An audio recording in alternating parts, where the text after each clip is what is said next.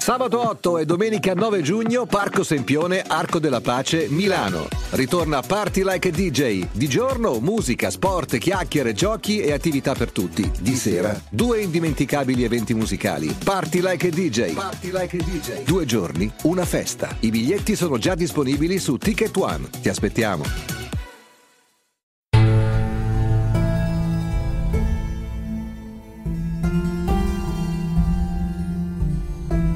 Jedi Visual presenta Argento vivo, secondi memorabili dei Giochi Olimpici di Carlo Renda. Anche quando sai di perdere devi batterti lo stesso, perché l'importante non è vincere o perdere, l'importante è battersi. Alejos Panagoulis. Il diritto di correre. Può una donna correre per oltre 42 chilometri?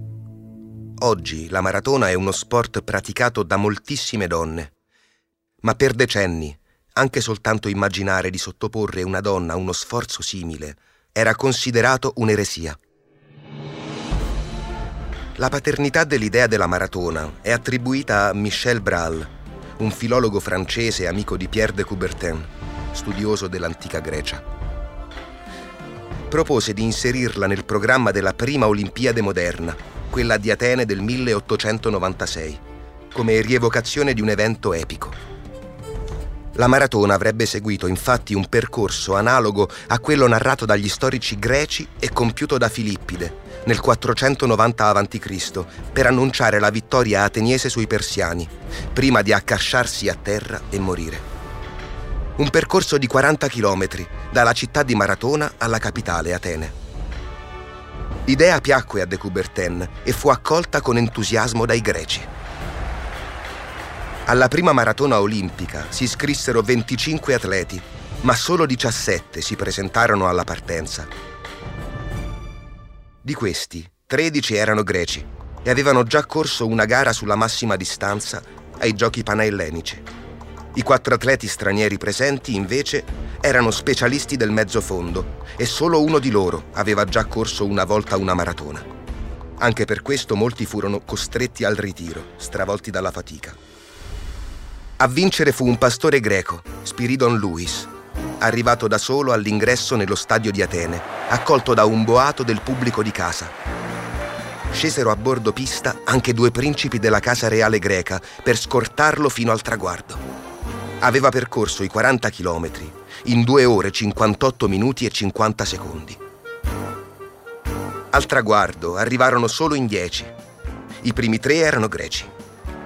Il bronzo, però, venne tolto a Belokas, squalificato per essersi fatto trasportare da un carretto per parte del percorso, e venne assegnato all'ungherese Kellner.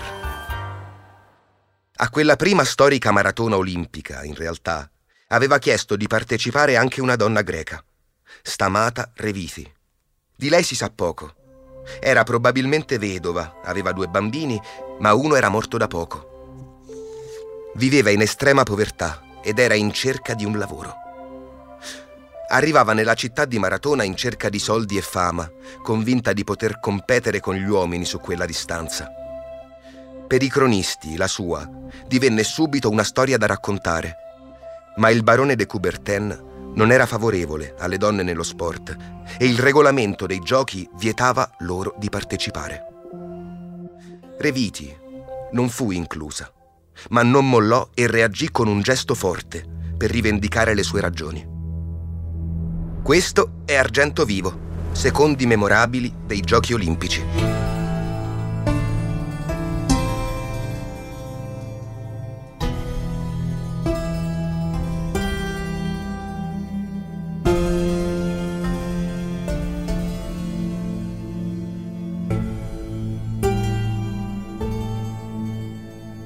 Protagonista della nostra storia è il pregiudizio.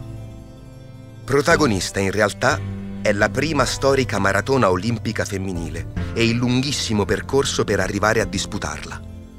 È la maratona corsa a Los Angeles nel 1984, 88 anni dopo la prima degli uomini. Perché se oggi la maratona è uno sport popolare è per il coraggio di alcune donne che hanno lottato per sconfiggere quel pregiudizio e conquistare il diritto di correre. E per questo torniamo indietro alla prima di queste donne coraggiose. Torniamo a Stamata Revithi e alla sua maratona di Atene. Sì, perché lei quella maratona la corre davvero. Il giorno dopo la gara maschile, alle 8 di mattina, Revithi comincia a correre da sola. Al suo fianco, come testimoni, il sindaco di Maratona, un insegnante e un magistrato. Dopo 5 ore e 20 minuti, Revithi arriva ad Atene, dove viene fermata da 2 militari che le vietano l'ingresso allo stadio olimpico, ma registrano e ufficializzano il suo tempo di arrivo. Revithi chiede un incontro con il responsabile del Comitato Olimpico Greco perché le venga riconosciuto ufficialmente la partecipazione alla gara. Ma tutto questo naturalmente non avviene. Per molti anni i giochi olimpici sono sostanzialmente una questione da uomini. Le prime Olimpiadi aperte alle donne sono quelle di Parigi del 1900. Ci sono appena 22 atlete, il 2% del totale, e sono ammesse solo nel croquet, equitazione, golf, tennis e vela. Per le prime Olimpiadi femminili bisogna attendere i giochi di Amsterdam del 1928. Parte da lì una lenta crescita verso la parità di genere, non ancora raggiunta. A Città del Messico, nel 1968, le donne sfiorano il 12% del totale degli atleti presenti. A Los Angeles, nel 1984, sono il 23%, a Rio de Janeiro, nel 2016, raddoppiano ancora al 45%. La maratona in particolare resta a lungo un tabù. Troppo impegnativa, troppo stressante. Le donne non sono fisiologicamente in grado di correre per 42 chilometri, si diceva. Può causare un prolasso dell'utero, avvertono i medici. Negli anni 60, anni di ribellione femminile urlata a voce alta, in America, qualcuno comincia a dimostrare quanto improvvide fossero queste affermazioni. La prima è Julia Chase Brand. È la nipote di 2 suffragette americane.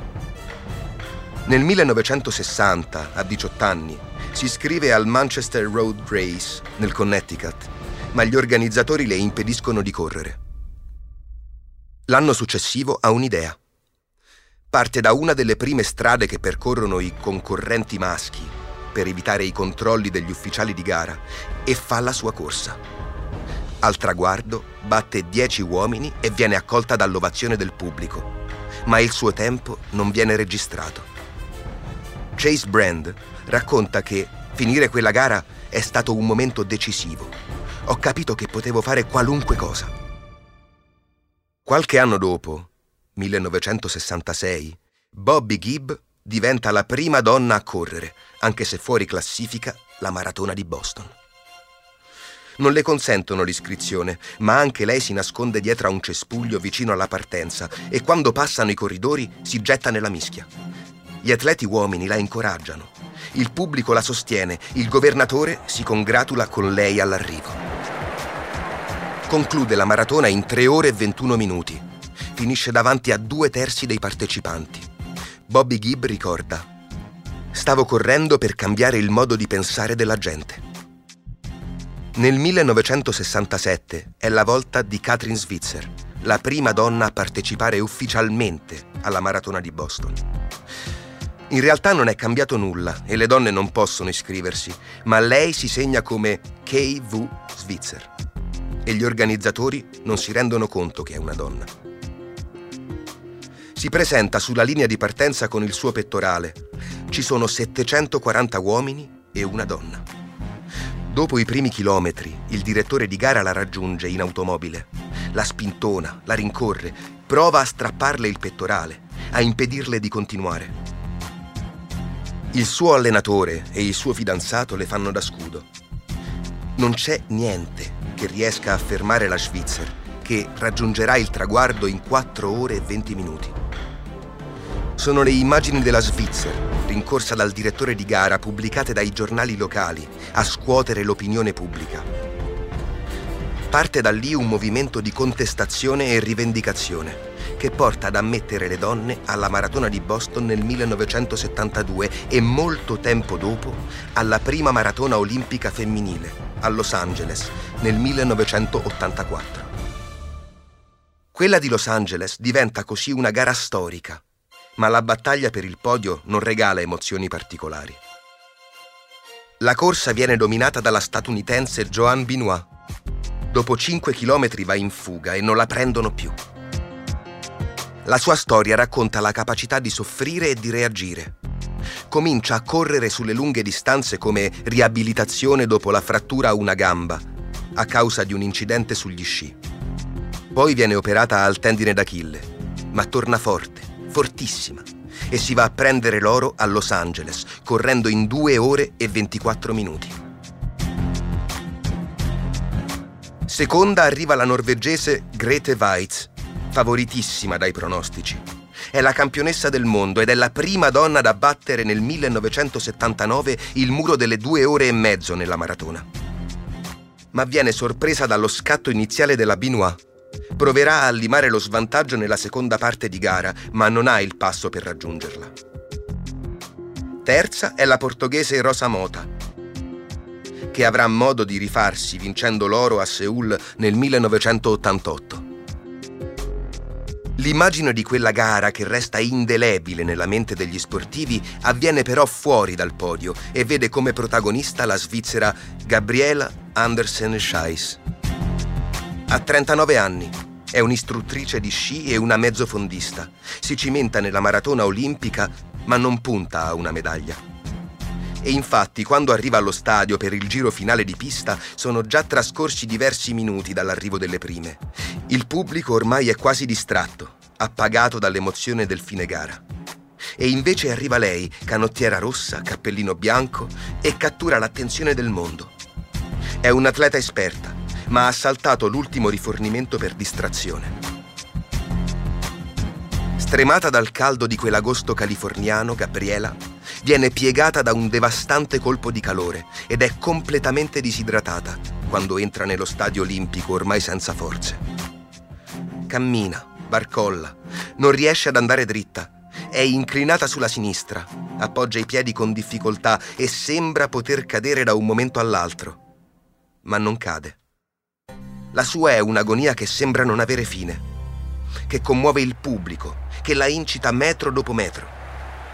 I medici la seguono da vicino, la affiancano, cercano di intervenire in soccorso, ma lei ha la lucidità di allontanarli con la mano per evitare la squalifica.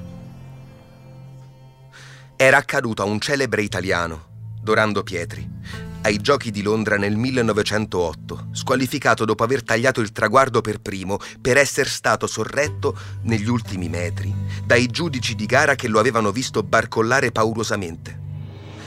Gabriela fa ricorso a tutte le energie e alla sua forza di volontà e taglia il traguardo dopo aver impiegato addirittura 5 minuti e 44 secondi per compiere i 400 metri finali.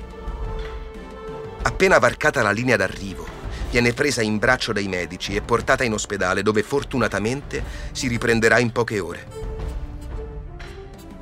Quell'immagine della maratona fa il giro del mondo e riaccende alcune voci sull'opportunità di sottoporre le donne a uno stress fisico simile. Ma ormai la breccia è varcata e le donne conquistano il loro diritto di correre la gara principe dei Giochi Olimpici. Se le atlete di oggi corrono con i tempi impressionanti sulla distanza dei 42 km e 195 metri, se la britannica Paula Radcliffe ha portato il primato a 2 ore e 15 minuti e la keniana Brigid Kosgei lo ha abbassato a 2 ore e 14 minuti, è anche per merito di chi prima di loro non si è piegato al pregiudizio che non fosse un affare da donne.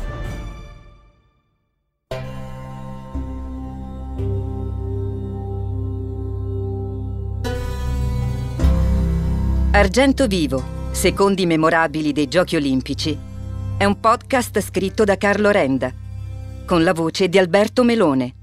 Montaggio, suoni e musiche di Americo Fusco, una produzione Jedi Visual per Huffington Post.